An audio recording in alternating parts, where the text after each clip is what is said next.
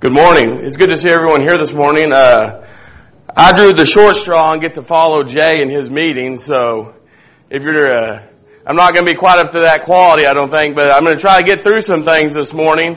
And the things I'm going to try to talk about this morning are things that we need to talk about every day. Things we need to worry about every day. You know, whenever I was talking to Mike, I was talking to him, I go, I don't know a very good follow up to what Jay was doing because Jay, a lot of his stuff was good, practical knowledge, and he basically did all of that. So I'm like, what's a good follow up for this? And what Mike suggested, and it's something that we used to teach on a lot. I don't know why we don't teach on it as much as we used to. Whenever I was a kid, it was something that was maybe a once a month, maybe every other month kind of thing that we taught on. But we don't teach on it much anymore. I really don't know why. What we're going to teach on this morning is what is the mission of the church? You know, every successful company or every successful organization has some sort of mission statement. The company that I work for, we do school bus driving. The mission statement for our company is we will provide transportation to and from school and to and from events in a safe manner and in a timely manner. That's our mission statement. You can think of many things you've been involved with that have mission statements. You know, the police, they have it on the side of their cars to protect and serve. Mission statements are something that let us know what our cause is, what we're supposed to be doing in life for those particular organizations. Well, what is the mission of the church? You know, I Googled it because you can find anything on Google these days. And you know what? There was a multitude of answers that weren't the same. Nobody had a concise definition of what the uh, mission of the church was. You had five or six different answers, and what I've done, I've compiled some of them.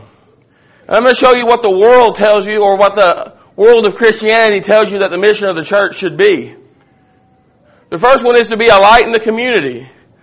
I agree with that. You should be a light in the community. But I don't believe that's the overall mission of the church. I believe it helps with the mission of the church. I believe it was commanded for us to do that, to be good examples, but I don't believe that's the overall mission of the church.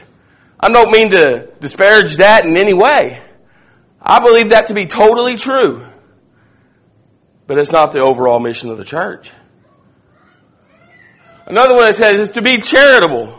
I agree with that. God commanded us to be charitable. We do charitable things here. We did a food drive during the meeting. We do those kind of things. But is that the overall mission of the church is to show charity to the less fortunate? I believe it's a big part, but I don't believe it's the overall mission. See, all these things will fit under that umbrella, but what is the mission then? Now this one I couldn't find a scripture to back up. To correct injustice in the world. I mean, maybe there's a point to that. Maybe you can do that through your example. But I haven't ever heard Jesus taught that you need to fight to cure all injustice in the world. On the other hand, he taught the world was an evil place. Maybe, maybe there's some effect we can have on that through our lives, but I don't believe that's the mission of the church.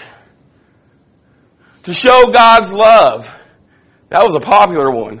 There was a lot of essays on Google about how the mission of the church is to show God's love. And I agree with that. I agree we need to be a loving people. I agree that God taught us to show His love, to forgive others as He has forgiven us. But I don't believe that's the overall mission. I believe that fits nicely under that umbrella, but I don't believe that's the overall mission. To worship God, well that's gotta be the mission of the church, to worship God. Yes, I believe we ought to worship our Creator. And the person that's going to save us from our sins, I believe that. But I don't believe that's the overall mission. So what is the overall mission, you must be wondering? Because all these are pretty good things, you would think. Well, who's the head of the church? Jesus is the head of the church. So why don't we let him tell us what the mission of the church is? I could go and read to you what Paul wrote about the mission of the church, but let's go straight to the source. You know, whenever I'm at work and the big boss speaks, everybody listens. So when the head of the church speaks, listen. And Jesus is the head. So let's listen to what he has to say and what his Bible has to say about the mission of the church. First, in Matthew chapter 28, we're going to start in verse 18. And Jesus came and spoke unto them saying, All authority has been given to me in heaven and on earth. Go therefore and make disciples of all nations, baptizing them in the name of the Father and the Son of the Holy Spirit, teaching them to observe all things that I've commanded you, and lo, I am with you always, even to the end of the age. Amen.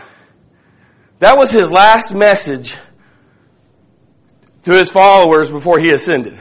So that's pretty important. To me, this is what the mission of the church is. And we're going to break this down because there's a lot of moving parts to this. But this was the mission Jesus sent his disciples on. And we're going to find out what we need to do through this. But there's a lot of moving parts. There's a lot we need to do to do this. And like I said, the things on that first slide, they could all be a part of that. They're all part of showing people what they need to do and how they need to become disciples. That's all part of that. But we're going to break down the mission of the church this morning. The first thing we need to notice is it says, go therefore. You know, go is an action word. Go is a verb. I don't remember a lot from English, but I remember verbs mean you have to go do something. Are we sitting back and waiting for people to come to us to talk about Jesus? That's not what the Bible teaches at all. It says go out and find these people and teach them about me. You know, if you just happen to find us, that's great. I'm not going to say, no, you can't come here because we didn't go out and find you. But that should be our mission as a congregation here is to go out into this neighborhood, into this community of Denton. You know, here he says going to all nations. Well, you got to start somewhere. Start where you're at. You're here in Denton. You know, Mike goes all over the country and to other parts of the world. There are men that are taking care of that. Who's taking care of Denton? Is Denton being taken care of in the way that it needs to be taken care of as, go, as far as us going out and teaching the Word? Is that, is that what we're doing? Are we going out and teaching the Word in Denton like we should be? Let's start, let's even smaller. How are you doing in your own little neighborhood of Denton? You know, Denton's a big place. We got two colleges, three or four high schools. Maybe you can't hit all of Denton. How are you doing in your little circle, in your little neighborhood of teaching people about Jesus? We gotta go out to do that. You know, when Paul was chosen to be a vessel unto God to proclaim his name, did Paul sit Okay, send them to me, God. I'm waiting for them. Send them to me. He went on three missionary journeys that went over 7,000 miles. Now, I'm not calling you to do that, but Paul did not just sit around and wait for people to come to him to tell him about Jesus. And we don't need to do that either. Make disciples of all nations. Well, what's a disciple? The dictionary defines a disciple as a follower or a student of, of a teacher or a philosopher. So we need to go out and make people followers of Christ. We need to go out and make disciples. So there's another action where we need to go out and make disciples. Make something. Through our teaching, through our actions, through how we compose ourselves, how we present there's a lot of ways to teach people. You know, there was a drug campaign going on whenever I was young. And it showed a man holding a box. And it had all this drug paraphernalia in it. And he went into his son and he goes, Where'd you get all this? He said, I learned it from watching you. Every day you're out showing people what a disciple of Christ ought to look like. Every day you exit these church doors and you go out into the community you're putting on an example of what a disciple of Christ ought to look like. We don't need to take that lightly. That's not something that we put on when we come in the doors and take off when we leave. That's something we live every day. And if you want to make disciples, you need to make sure you're living it. Because people see through a phony. You know, you can see through the salesman that just wants to sell you something because he needs the commission. And then you can tell the salesman that really believes in what he's selling. I've, I've been in the presence of both, and I'll tell you more, more likely I'm going to side with the guy who believes in what he's selling. So we need to go out and make disciples. Well, how do we do that? Baptizing them in the name of the Father and the Son and the Holy Spirit. That's an action too. Baptizing them in the name of the Father, the Son, and the Holy Spirit. That's how you make a disciple. How are we going to make disciples if we don't know how to do it? How are we going to make disciples if we haven't gotten our Bible and learned what Jesus would have us to do? I'm just going to hit the bare minimum of discipleship today. There's a lot of stuff in the Bible about discipleship, and we're make disciples out of these people. And it starts with baptizing them. Making sure they're in Christ's body. Because then it goes a little bit further. Teaching them to observe all things I have commanded you. You know, some people just like to make disciples and leave them on their own.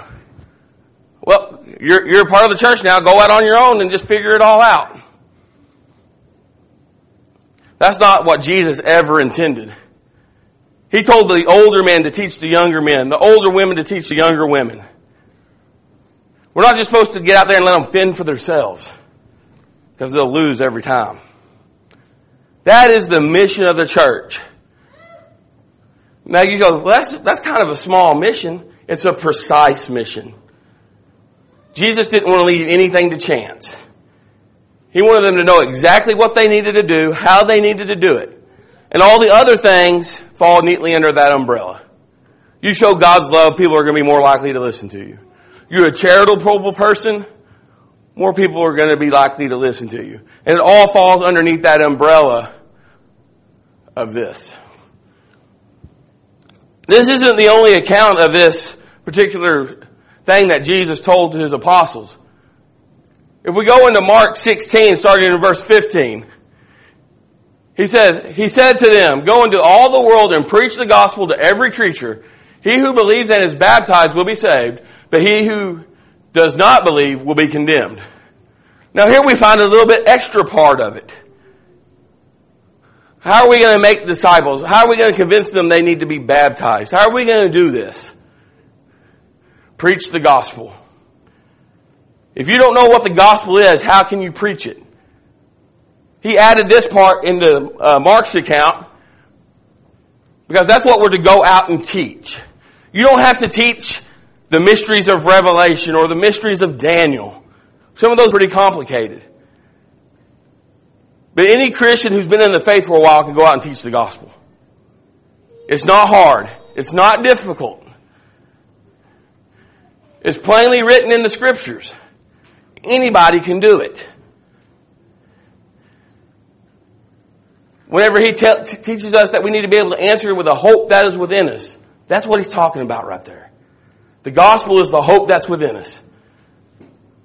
Put there by Jesus and God, we have a hope through the gospel. We don't need to hide it. We need to be that light and share it. Oh, I found this great thing. I'm going to keep it all to myself. We'll figure out how God deals with those people here in just a minute. But that's not how we're to be. We're supposed to spread it. You know, I didn't ask for this song this morning, but ring out the message. Go from the highest hilltop and shout it out. People need to hear. And I, the biggest excuse that I hear today is, well, people just don't want to hear me. People don't want to hear it. That's not on you. What's on you is to be willing to teach them. If they come to you, if you go to them and you try to teach them, what they do with it is their business. That is between them and their God. What is between us and our God is how we dealt with that situation. Did we give them the opportunity? And I'm sad to say in my life I have failed in that in many, many regards. There have been times where I have let the opportunity pass. And the funny thing about opportunity is it may not come a second time. How are we dealing with the opportunities that we have to teach people? Are we making excuses of why I can't? Or are we going out there and showing them the Word of God the way we know how? And like I said, you don't have to deep, dive deep into scriptures to teach them about Jesus. There are some things in the scriptures that get very complicated. I'm not going to lie to you, especially when you get to Revelations. But that's not what God's expecting you to teach them. What is God expecting you to teach them then? Well, what is the gospel? Here's what Paul defined the gospel as. Moreover, brethren, I declare to you, which I preach to you, which also you received and which you stand, by which you also are saved, if you hold fast that word which I preached to you, unless you believed in vain. For I delivered to you first of all that which I also received, that Christ died for our sins, according to the scriptures, and that he was buried, and that he rose again the third day, according to the scriptures. That's what the gospel is. You know, you hear people saying, it's the good news. Yes, it's very good news. I agree with that. But there's more to it than it just being good news. Christ died for our sins according to the scriptures and that he was buried and that he rose again. That is the hope we are founded in. If that did not happen, we have no hope. There is no hope for us whatsoever if that did not happen. That's simple, right? That's what Peter did on the day of Pentecost. He goes, you know that guy that y'all crucified? He did all these miraculous things in your sight. You killed him. And he fulfilled all the prophecies. But yet he rose again. And they were pricked in their hearts and they said, What shall we do? He says, Arise and be baptized, calling on the name of the Lord, washing away your sins. That's not some big, great oratory with big words that nobody can understand. It's simple. All you gotta do is go out. Jesus died for you, He was buried, and He rose again. That way your sins might be forgiven. That's what we need to be teaching. Paul also goes on to say, For I am not ashamed of the gospel of Christ, for it is the power of God to salvation for everyone who believes, for the Jew first and also for the Greek. I am not ashamed. How many times do we get ashamed to go out and tell people about Christ? Oh, they're going to think I'm weird. They're going to think I'm different. Well, yes, you are. You were bought with a price. You were bought with a high price. You are different. Don't be ashamed of it. Don't be ashamed of the gospel that saved your soul. And why should we not be ashamed of it? Because it is the power of God to salvation. I was lost, but now I'm found, as Amazing Grace puts it. It is the power of salvation. That's a big power. To forgive all the sins I've committed and all the sins everybody's committed, that's a big power. Why would, be, why would we be ashamed of that? Paul wasn't, he said, I am not ashamed of the gospel of Christ because it is the power of God unto salvation to everyone that believes. That doesn't leave anybody out. Now you can choose not to believe. That's on you. But it doesn't leave anybody out of that promise. Why would we choose to leave people out? Whenever we ourselves are sinners, why would we choose to leave anybody out? Don't be ashamed of it. Spread it far and wide. You want real change in the world? Start teaching this. You want the world to get changed? Start teaching what Jesus would have them to do. Don't worry so much about what the government's doing at this time, what the city government's doing. Teach people what Christ would do and change will come naturally. Why is the mission important to God? Why is this mission so important to God? Well, let's see what Paul says about it. The Lord is not slack, excuse me, Peter, I believe, said this. The Lord is not slack concerning his promises as some count slackness, but is long suffering toward us, not willing that any should perish, but that all should come to repentance. That's why it's important to God. He doesn't want anybody to perish. He wants everybody to take part in the forgiveness you have. Not willing that any should perish. Willing for some to perish? I mean, we want to say no. We want to say, no, I'm not willing that anybody should perish. I want everybody to come to Jesus. Then why do we let opportunity after opportunity go? If you're not willing that any should perish like God is, why do we let opportunity after opportunity go? With our best friends, our family, why do we let those opportunities go if we really want people to be saved?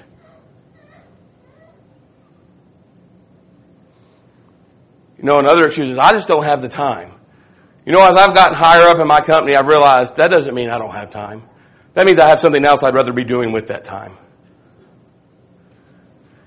And that's fine. We all have priorities. We all have stuff we're involved in. That's fine. I'm involved in a lot of stuff at work. But the problem is whenever I let that take over what I should be doing here. Because God's not willing that any should perish.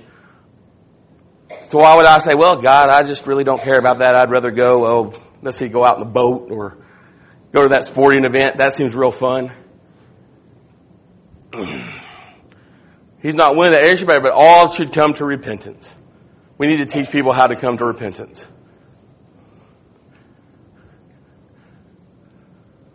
What happens if I ignore the mission? What happens if I just say, that's all good and well for y'all? You know, we have a nice thing here. We have an evangelist, Brother Mike, that meets with us. We can just say, oh, that's Mike's job.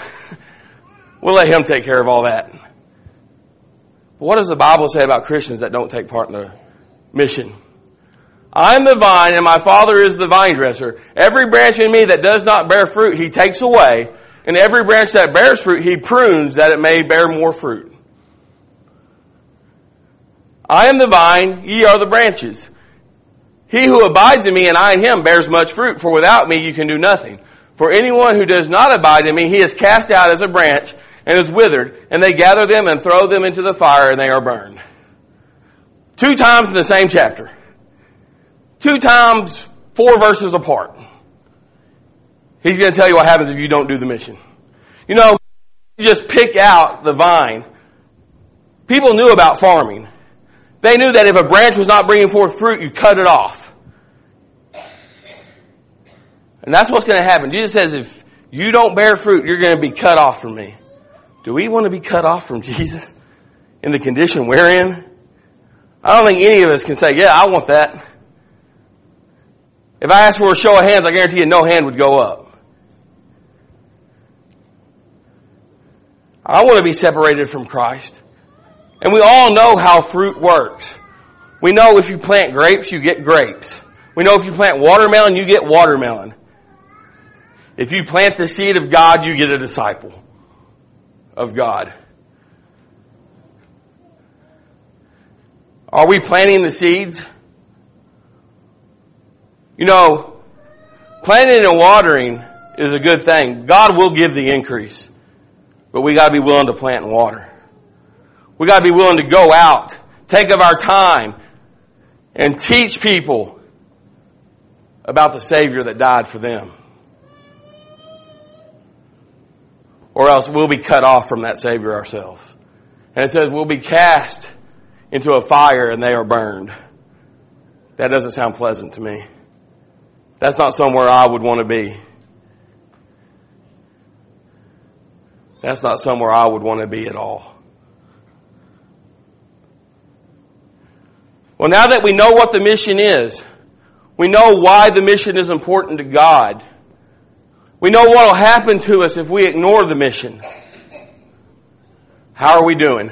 As you can see here, we got a little school kid with an F and an A. How are we doing? What kind of grade would we give ourselves? And we gotta look through this through the eyes of God, because God doesn't look at things like we do. There are two stories in the Bible I would like to point out to you right now. The first one happened in Genesis. Noah was told that there was a great flood coming that was going to destroy the earth. And that he needed to build this boat, this ark. That way he and his family might be saved. And he was preaching that this flood was coming that whole time. The whole time he was building the ark, he was preaching, there's a flood coming, there's a flood coming. Repent and be saved, repent and be saved, repent and get on the boat. You know how many he got? He got eight. I don't even have to use both hands to tell you how many he got. He got eight. Now in today's standards, we might say, oh, that's really low. Oh, I can't believe he only got eight.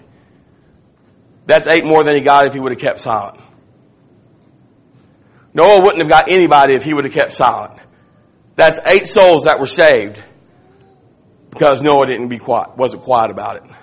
Noah taught about it. And what's even more important, it was his family that he saved. Parents, don't let your kids, don't let it happen. While you have control over your kids, don't let them, don't show them that the world is more. Preach, teach your children. Teach them what Jesus did for them. If you can't get anybody else, get your kids. You know, my dad used to have a little cartoon in the front of his Bible. I don't even know if he still has it. He may have it. But in the, in the cartoon, there's a little boy and a little dad walking through flames. And the little boy looks up at the dad and says, Dad, why didn't you tell me about this place? Do we want that on our conscience? As a father, I don't want that on my conscience. I'll tell you that right now. There was another man by the name of Andrew. How many of you know a whole lot about Andrew from the scriptures? Just by show of hands. I mean, you're probably not gonna, Michael might know quite a bit, but you're not gonna read a whole lot about Andrew in the Bible. There are some stories about Andrew. How many of you know Simon Peter? Yeah. I figured I'd get a little bit more with that. You know who Simon Peter was? He was the brother of Andrew. You know what Andrew did when he found Jesus? He said, hold on, Jesus, let me go get my brother. And he went and got Simon Peter. And Simon Peter turned the world upside down for Jesus. Don't ever decline to share this gospel with people because you don't know when you're declining to give it to the next Simon Peter or the next Paul. The next person that could turn the world upside down for Jesus. You don't ever know what that person's in their heart. You don't know how good of a worker they'll be for God. You know what? Ananias' decision to go talk to Saul of Tarsus turned out pretty good for the church. And he didn't want to do it. God, I know about this guy. He's putting people in prison. I don't want to go talk to him. But it worked out pretty good for us, didn't it, that he did? Personally, if I was giving myself a grade on this, I'd have to say right about now I'm a little bit closer to that. And that's hard for me to say. Because whenever I was growing up, I rode around with my dad and my what happened. The problem is I've gotten lazy about it. You young men, that are going around with Mike. It's going to be great. You're going to learn a lot of things. I've learned a lot of things from him. But the problem is, are we going to put it to work? I've been very not diligent about putting it to work. And I believe this is something we can all improve on. Taking the opportunities we have to share the great gift that we have. And I believe it's a command. And just like any other command, I think God expects us to obey it. And if we don't, we'll have to stand before him and answer, why didn't you do it? You ever been, I remember when I was little, I always hated to talk to dad whenever I didn't do something he asked me to do. Did you do that, son? No, I didn't, dad. Why not? I really didn't have a good excuse. There was other things I'd rather do, dad. To be honest with you, there's other things I wanted to do. Are we going to want to stand before God and have that conversation? Why didn't you go out and teach my word? Oh, there's just something else, else I wanted to do.